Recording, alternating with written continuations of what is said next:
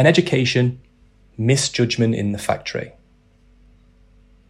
As an exchange student, I once stayed with a commercial artist based in Thailand. Jim had moved there from Australia in the 80s, raised a family, and built a successful creative manufacturing business. Jim was the guy you went to when you wanted something made.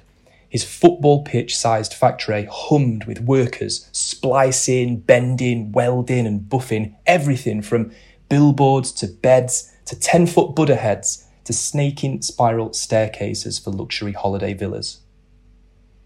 One day, Jim bought a laser cutting machine on eBay, promising him new and lucrative artistic possibilities. It took four weeks and a small army to bring the machine to the factory, and it had to go on a ship as it was too big and heavy to travel by plane. After the machine was installed, Jim couldn't get it to work. Neither the previous owner, nor Google, nor Jim's decades of experience could explain why, when he fed the machine commands, it moved once and then jammed. He finally made some inquiries.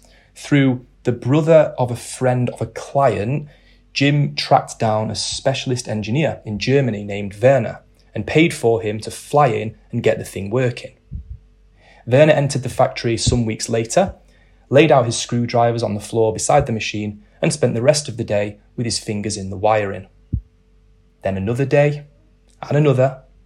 He postponed his flight home and called his wife. Jim hosted more dinners. But despite his rigour and perseverance, the engineer could not make the machine work, finally concluding that it must have taken a mortal knock whilst in transit. After that, the factory went on as before. Under the showers of sparks and the light of the moons, the cutting machine sat stock still. Six or seven weeks had passed when one of Jim's workers, a local man called Nong, offered to take a look. Nong saw the problem straight away. The machine was simply miscalibrated and thought that one centimetre was actually 10 centimetres. It got stuck when contending with the scale of its task.